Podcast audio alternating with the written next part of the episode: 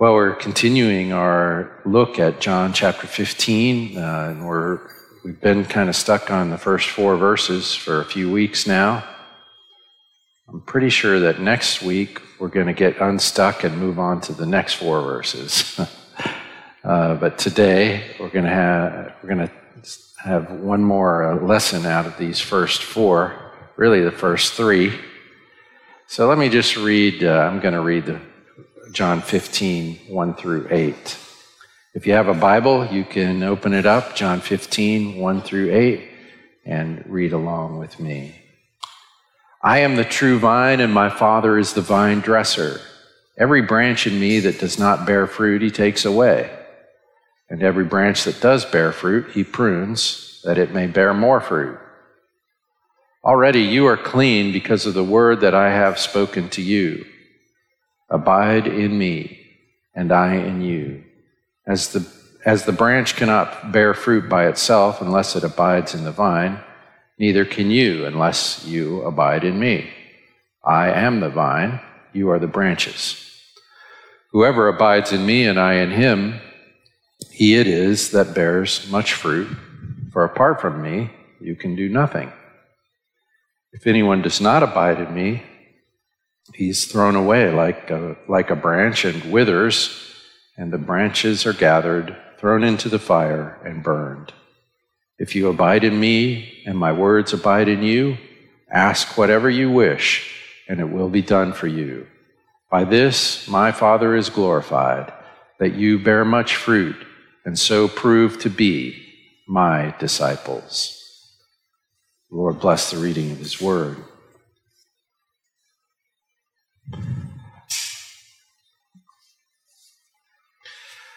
I have uh, printed in the, or, or, well, printed in the bulletin this morning a question What is God's goal in the life of his child? What is God's goal in the life of his child? By the way, the bulletin, it looks like this. It's only one page, and uh, it's posted there in a PDF file right there on the Facebook page. And this morning, I think even more than usual, uh, you might benefit by looking at the outline. In this morning's bulletin, I've printed the whole outline. Uh, so uh, a, lot, a lot of times I leave parts of this blank so you can take notes. And this morning I just printed the whole thing because I thought it might be useful to help you follow along uh, with what we're talking about and, and go point by point. And so you might find that helpful to have a have a look at that file while we're while we're going. The question is, what is God's goal in the life of his child?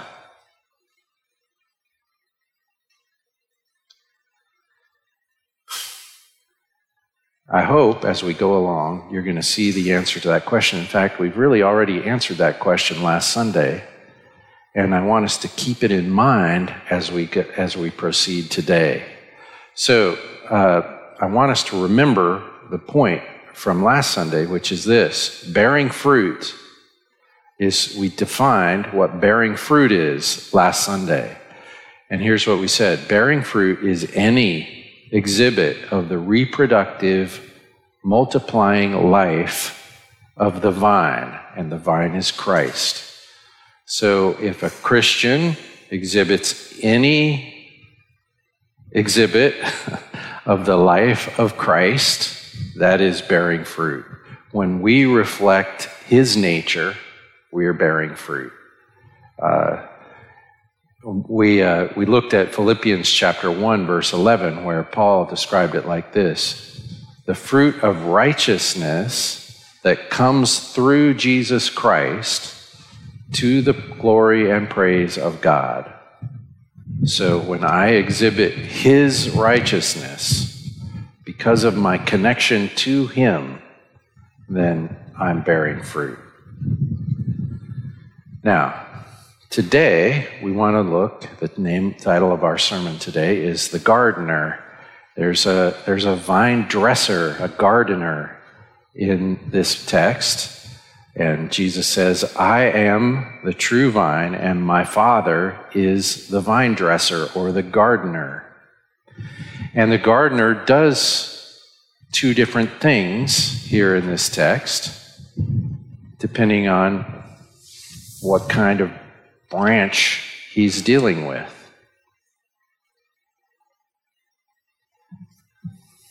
So there's two kinds of branches. He says, Every branch in me that does not bear fruit receives a particular treatment from the gardener, and every branch that bears fruit. So there's just two kinds of branches those that do not bear fruit and those that bear fruit. And the gardener does something different. So let's just read that. Every branch that uh, in me that does not bear fruit, he, this translation says, takes away. He takes away. And another translation, it says literally cuts off. And uh, that's, that's a perfectly good literal translation of the word we have here. It's the little Greek word airo. Uh, so every branch in me that does not bear fruit, he cuts off or takes away. Then, if we read, read on in the text, if we got to verse 6, we'd notice that these branches are thrown out, and then they dry up, and then they're gathered up, and then they're burned. hmm. Okay. So, what is it? Who, who is this branch in, branch in me that does not bear fruit? Well, I think we can get some help from verse 6, because in verse 6, he talks about these branches again. He says, If anyone does not abide in me, he is thrown away like a branch and withers, dries up. And these branches are gathered, thrown into the fire, and burned. So, who are these branches that don't bear fruit? Well, they're the branches that don't really abide in Him. It's very, they're really kind of straightforward and simple. Uh, now, we, we get another clue from verse 3 where Jesus says, uh, Already you, you disciples here gathered around, you are clean. Clean, that's an important word, because of the word that I have spoken to you. You are clean, he says. He said that before. In fact, he said that in chapter 13, where uh, he was talking to, he was washing the disciples' feet, you remember? And he came to uh, Peter, and Peter said, You can't wash my feet. And Jesus said, Well, if I don't wash you, you don't have any part of me. And Jesus says, Well, then, not just my feet, but also my hands and my head. And Jesus said to him, The one who is bathed does not need to wash except for his feet, but is completely clean. And you are clean. Same expression. You are clean. But not every one of you. And then John explains, For he knew who was to betray him. That was why he said, Not all of you are clean. So there's a distinction here between uh, the the disciples and Judas. So Judas is the prototype for this branch that is cut off and thrown away. Uh, Judas is the one who's not clean. And he says to the other disciples, You're clean. But not everyone here. Well, now Judas is left when Jesus starts talking about the branches and the vine. Judas is already left and he says, You're clean. We have this distinction between the false disciple and the true disciple. So the, the branch in me that does not bear fruit is a branch that's not really abiding in Christ, that's not a true disciple, that's maybe to the rest of us looks like a believer, but isn't actually a believer. We could find uh, this in the book of First John, where John talks about people who have departed from the church, and he says they left so that it would be revealed that they are not one of us. So they looked like they were one of us, but they weren't.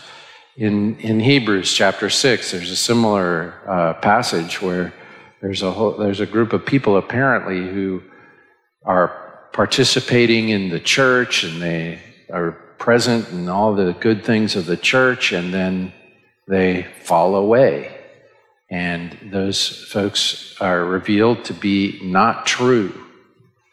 So the, the branch that is cut off is the branch that doesn't actually abide in Christ and is thrown out. And this is just exactly like Judas, uh, a false disciple. Someone who looks like they're following Christ for the time being, and then turns out it wasn't genuine. And God removes these branches. They're cut off, taken away. And then there's another kind of branch, and that's the kind of branch that bears fruit. Every branch that bears fruit, he prunes. he prunes. Now, in the Greek language, there's a there's a there's a rhyme here, a little play on words, because the word cut off or, or take away, that is the word airo. And the word for prune or clean is the word kathiro. So that they end the same way, they rhyme. So the false branch is, is irode, and the, and the true branch is kathirode, cleaned or pruned in order to bear more fruit. He prunes every branch that bears fruit so that it may bear more fruit. Now, there's an important word here, and that is every. Every branch. Every fruitful Christian is pruned. Every. so, if you're a follower of Christ, if you have trusted in Christ, if He is your Lord and Savior, what does this tell you? You can expect pruning. You should expect pruning. It will happen. It, in fact, has happened. Sometimes it has happened and you didn't notice it was happening, but it still is happening. Because this is the work of the gardener, not the branch. That's also important. Who does this pruning? Branches are not self pruning. I have never seen a single self pruning branch on any tree or vine or plant in my life. Never have seen one, never will see one. The gardener prunes, the vine dresser prunes, God prunes or cleans this word kathiro, by the way, in, in uh, any number of other contexts, could be just translated with the word clean. It's only because we're talking about a vine that we call it pruning. Because how do you clean a vine? How do you purify a vine? Well, you cut off the extra leaves and the little dead twigs and all the stuff that is sapping the energy of the branch causing it not to be very fruitful. And this is what we read about in Hebrews chapter 12 uh, at, the beginning of our service today. The, whom the Lord loves, he disciplines. So, what's this telling us? It's so simple, really. I, you know, God works in our lives to remove anything from us that inhibits, stops, stifles, covers up our fruitfulness. If there's something about us or something connected to us that is keeping us from being as fruitful as we could be, God removes it.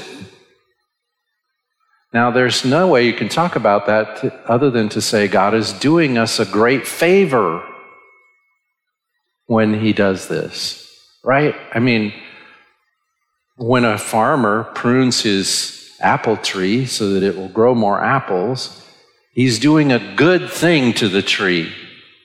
The tree is more healthy, more productive. Well, God works in our lives to remove anything that inhibits our fruitfulness. And remember, when we say fruitfulness, we mean our reflection of the life of Christ in our lives. See, He's the vine, we're the branch. We're supposed to carry His life out into the world, bear fruit. We're supposed to be the body of Christ in the world, bear fruit. Communicate the word of Christ in the world, bear fruit. Our fruitfulness is our practice of the righteousness that comes through Christ.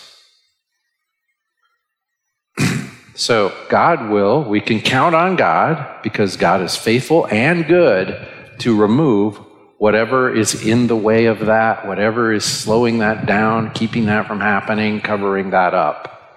God will take it away. I asked the question, what is God's goal in my life? And there's a very clear answer to this question in Romans chapter 8. And in Romans chapter 8,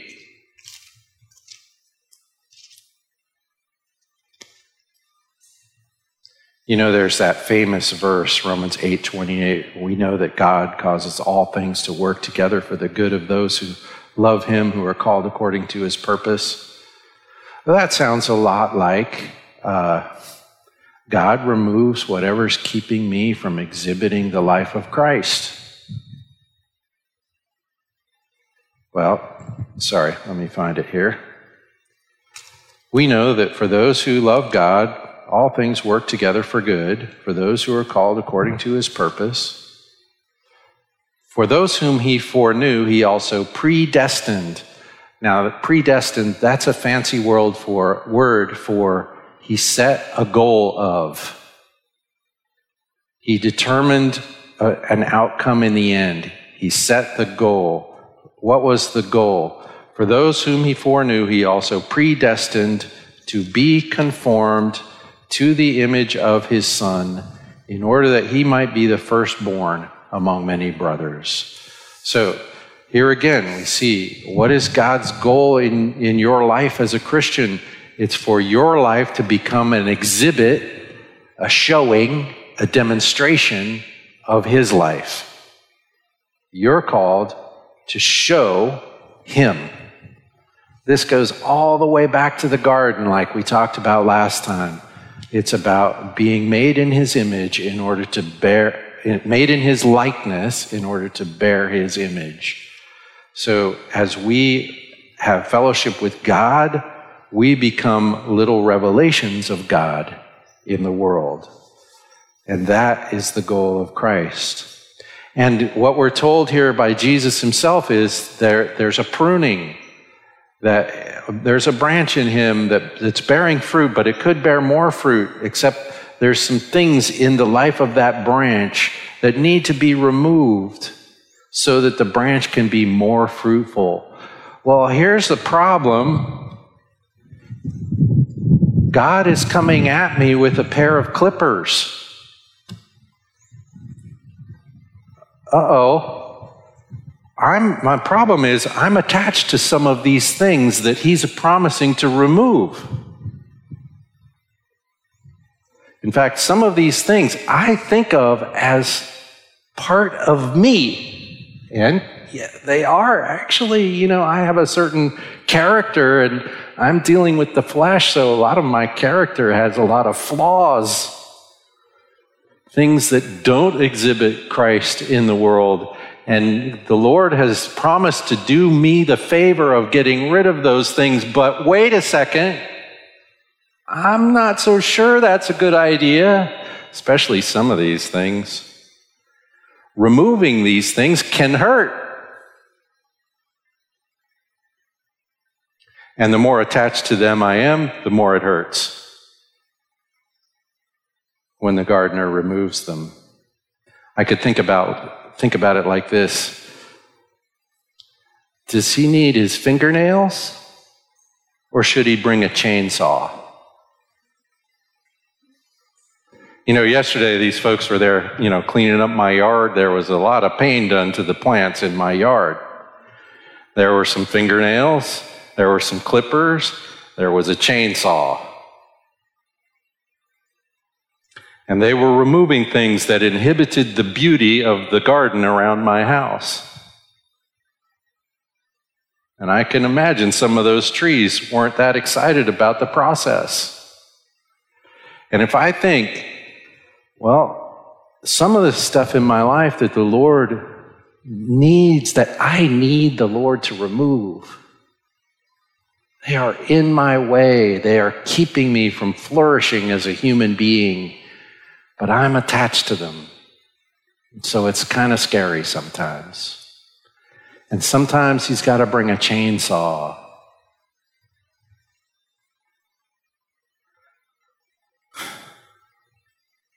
But it's good. This is the thing to remember. It's good. It will, it will make me better. And better means a better reflection of his life because I'm connected to the vine, the Lord Jesus Himself. This all kind of leads me to, to this idea that of that I want to try to grasp. I want to understand pain. I want to understand what the scripture says about pain and suffering in the life of a Christian in my life. Now, I've given you in the in the bulletin, I've given you a long list of scriptures, Romans 8, the earlier that text that we read, you know, we know that God, all things work together for the good of those who love God and are called according to his purpose. That verse is right in the context of a verse that where of a of a text where Paul says, I I consider that the sufferings of this present world are not worthy to be compared to the glory that is to be revealed in us. In other words, the sufferings of this world in my life as a Christian lead ultimately to the to my glorification of God Himself through my exhibition, my manifestation, my showing of who He is.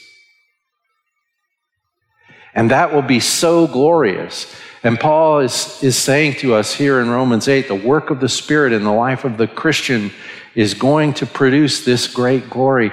I think when I read these texts, when I read Jesus saying, you know, he prunes us to make us even more fruitful, I think, oh, if I knew what God was making here, I might even ask for more of these things that I flinch at when I see the chainsaw.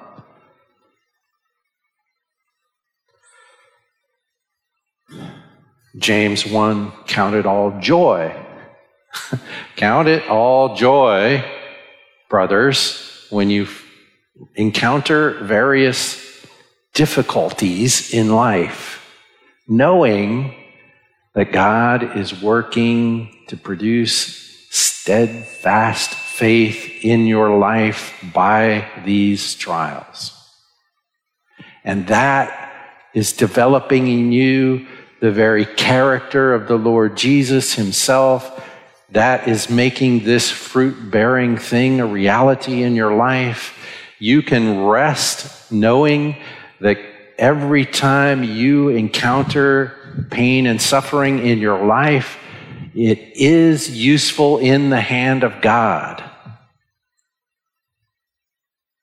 to make you bear more fruit, to make you a better, a better manifestation of the life of Christ that dwells in you because of the Holy Spirit that dwells in you.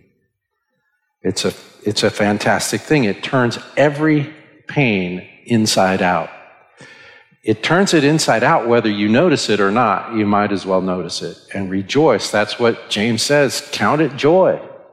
That doesn't mean it doesn't hurt. It does mean you can rejoice even when you hurt. And in the end, the glory that's revealed will be more than worth it. Uh, 2 Corinthians chapter 4 is another one of these texts. Yeah, I've got it here. For God, who said, Let light shine out of darkness, has shone in our hearts to give the light of the knowledge of the glory of God in the face of Jesus Christ. But we have this treasure in jars of clay to show that the surpassing power belongs to God and not to us. It's an exhibit of God's nature, not mine. My correct human nature is to become an exhibit of God's nature. We are afflicted in every way, but not crushed, perplexed, but not driven to despair, persecuted, but not forsaken, struck down, but not destroyed, always carrying in the body the death of Jesus, so that the life of Jesus may also be manifested in our bodies. For we who live are always being given over to death for Jesus' sake, so that the life of Jesus also may be manifested in our mortal flesh. That's fruit bearing. The life of Jesus manifested in me. 1 Corinthians chapter 12. I think it's actually 2 Corinthians chapter 12. So, to keep me from becoming conceited because of the surpassing greatness of the revelations, a thorn was given me in the flesh, a messenger of Satan to, bu- to harass me, to keep me from becoming conceited. the Lord allowed, God Almighty allowed Satan to inflict Paul so that Paul would not become conceited over the greatness of the revelations he had received from God. Because becoming conceited would not be a good reflection of the life of Christ. Three times he says, I pleaded with the Lord about this, that it should leave me. But he said to me, My grace is sufficient for you, for my power is made perfect in weakness. Therefore, I will boast, Paul says, all the more gladly of my weaknesses, so that the power of Christ may rest upon me. See, Paul was starting to get it, and he was starting to say, Oh, I could ask for more of this because this is actually good. When I am weak, he is strong. He says, For the sake of Christ, then, I am content with weaknesses, insults, hardships, persecutions, and calamities, for when I am weak, then I am strong. When he is reduced, Christ is amplified. That's exactly what John the Baptist said I must decrease, he must increase. And so when the Lord does his pruning work, that's what we're reading about here in 2 Corinthians chapter 12.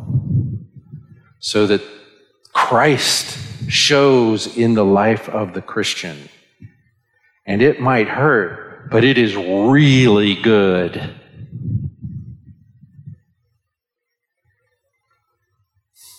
Philippians chapter 3, Paul says the same thing. You know, that's the text where he says, All these things I used to think of as good, I now count as rubbish for the sake of knowing Christ, for having his righteousness and not a righteousness of my own.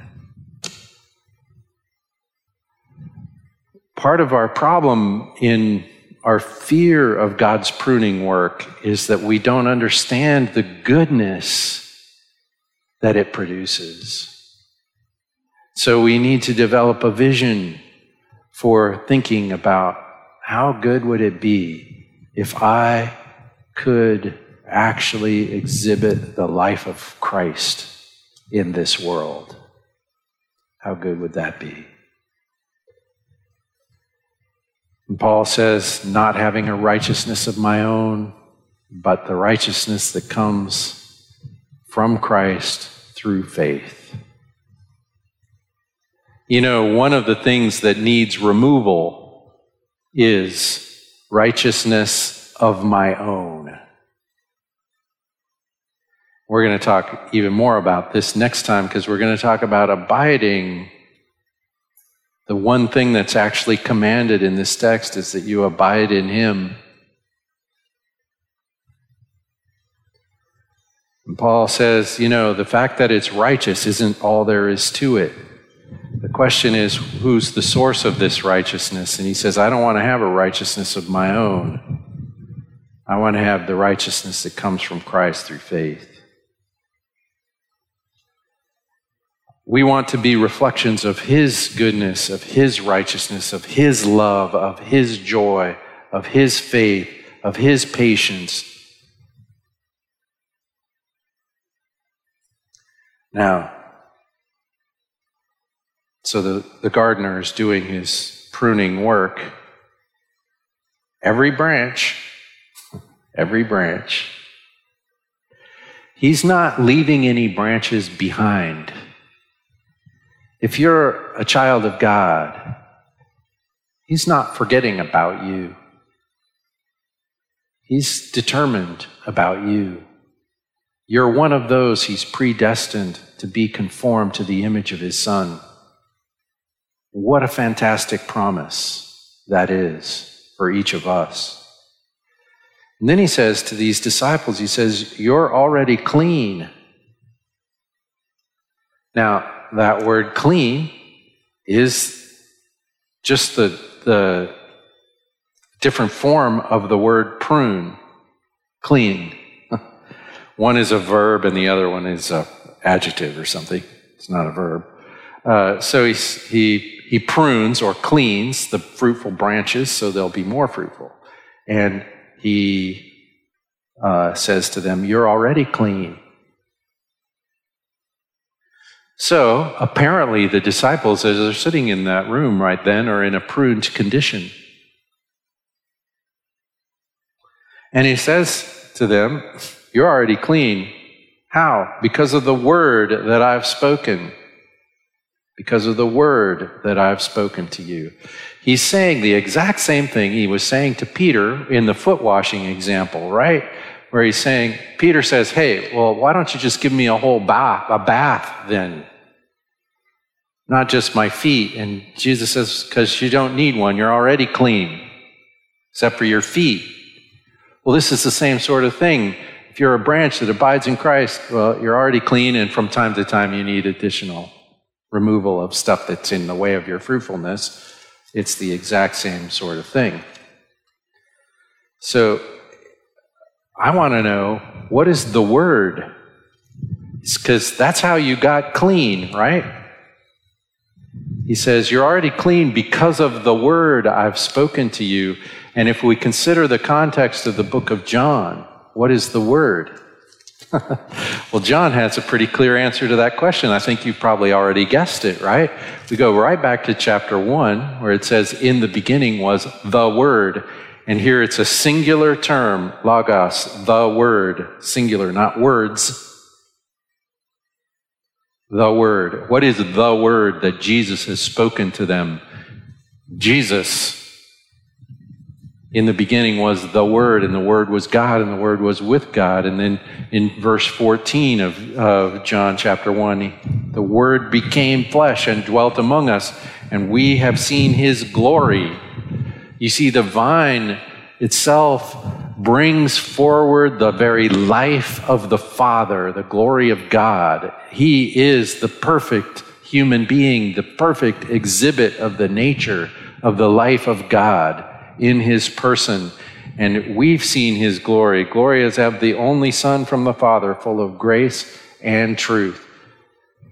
The Word is Christ himself. In chapter 5, he said, Truly, truly, I say to you, whoever hears my word, that could be translated, word of me, and believes him who sent me.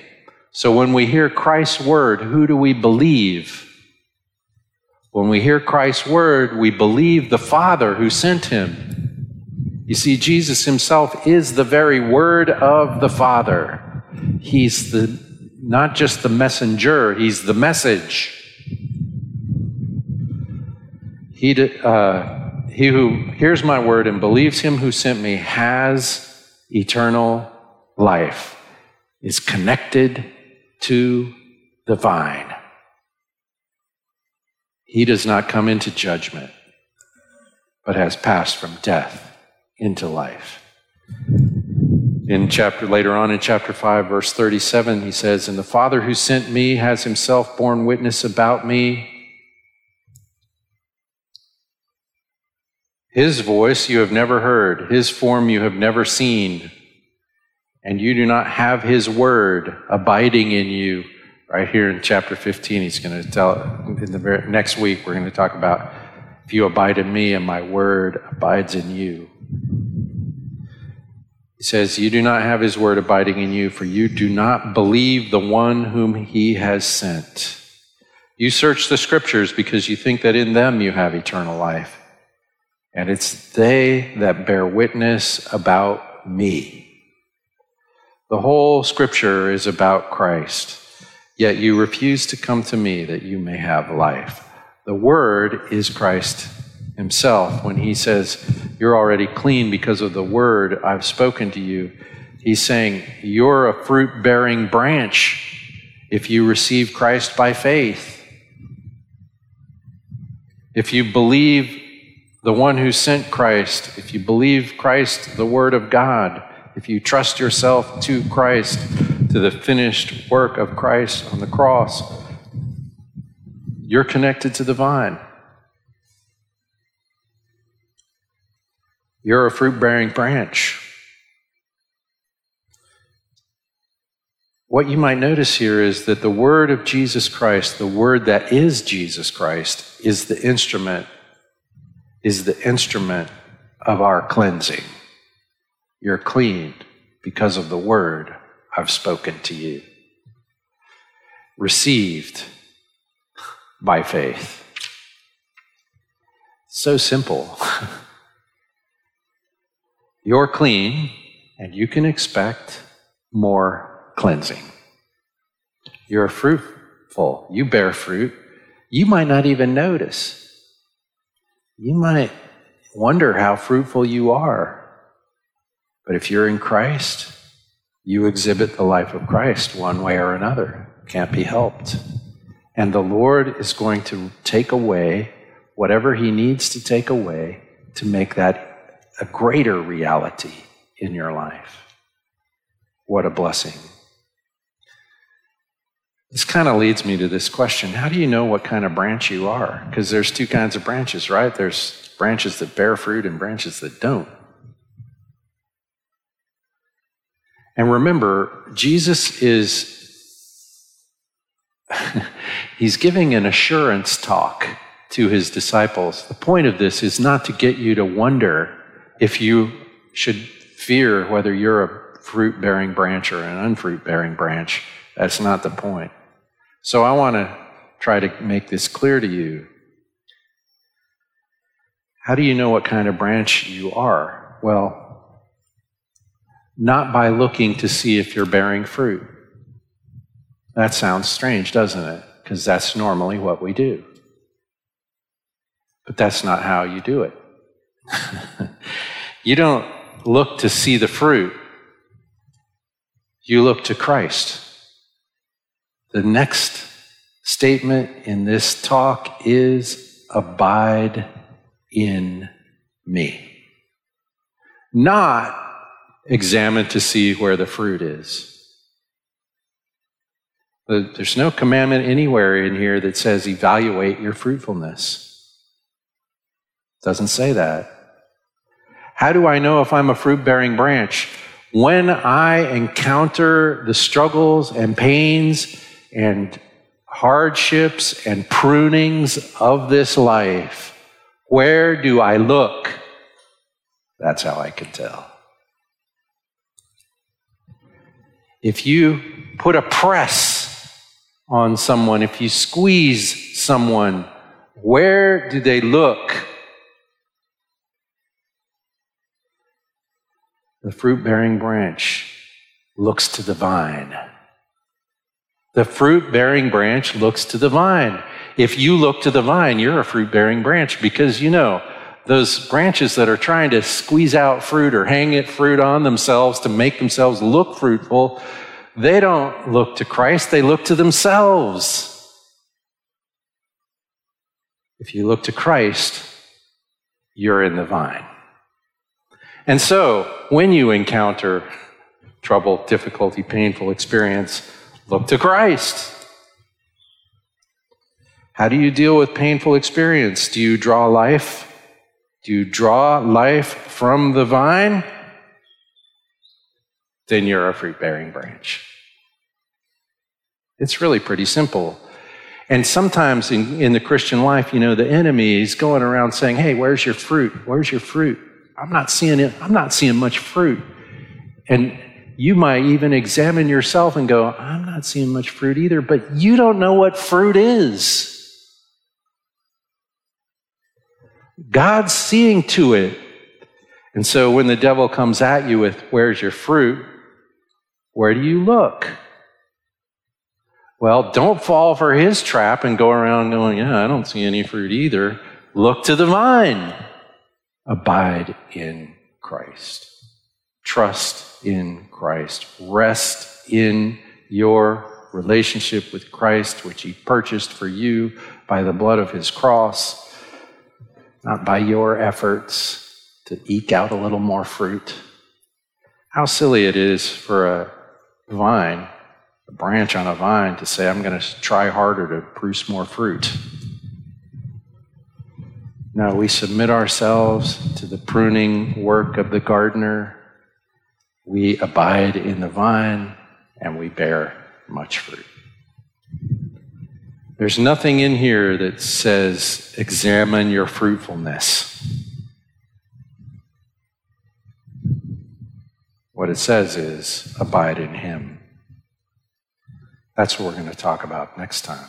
And you can know if I, you know, I think for me it's very reassuring. I think when I've had to deal with any kind of pain in this life, literally any kind of challenge or pain, where I find myself beyond my own resources, where do I look? I got only one place, and that's Christ. That's that that tells you where I'm connected. And that tells you that about yourself. Father, we give you thanks for your goodness and grace in our lives. Lord, we Thank you that you are faithful, that you are looking after the vine.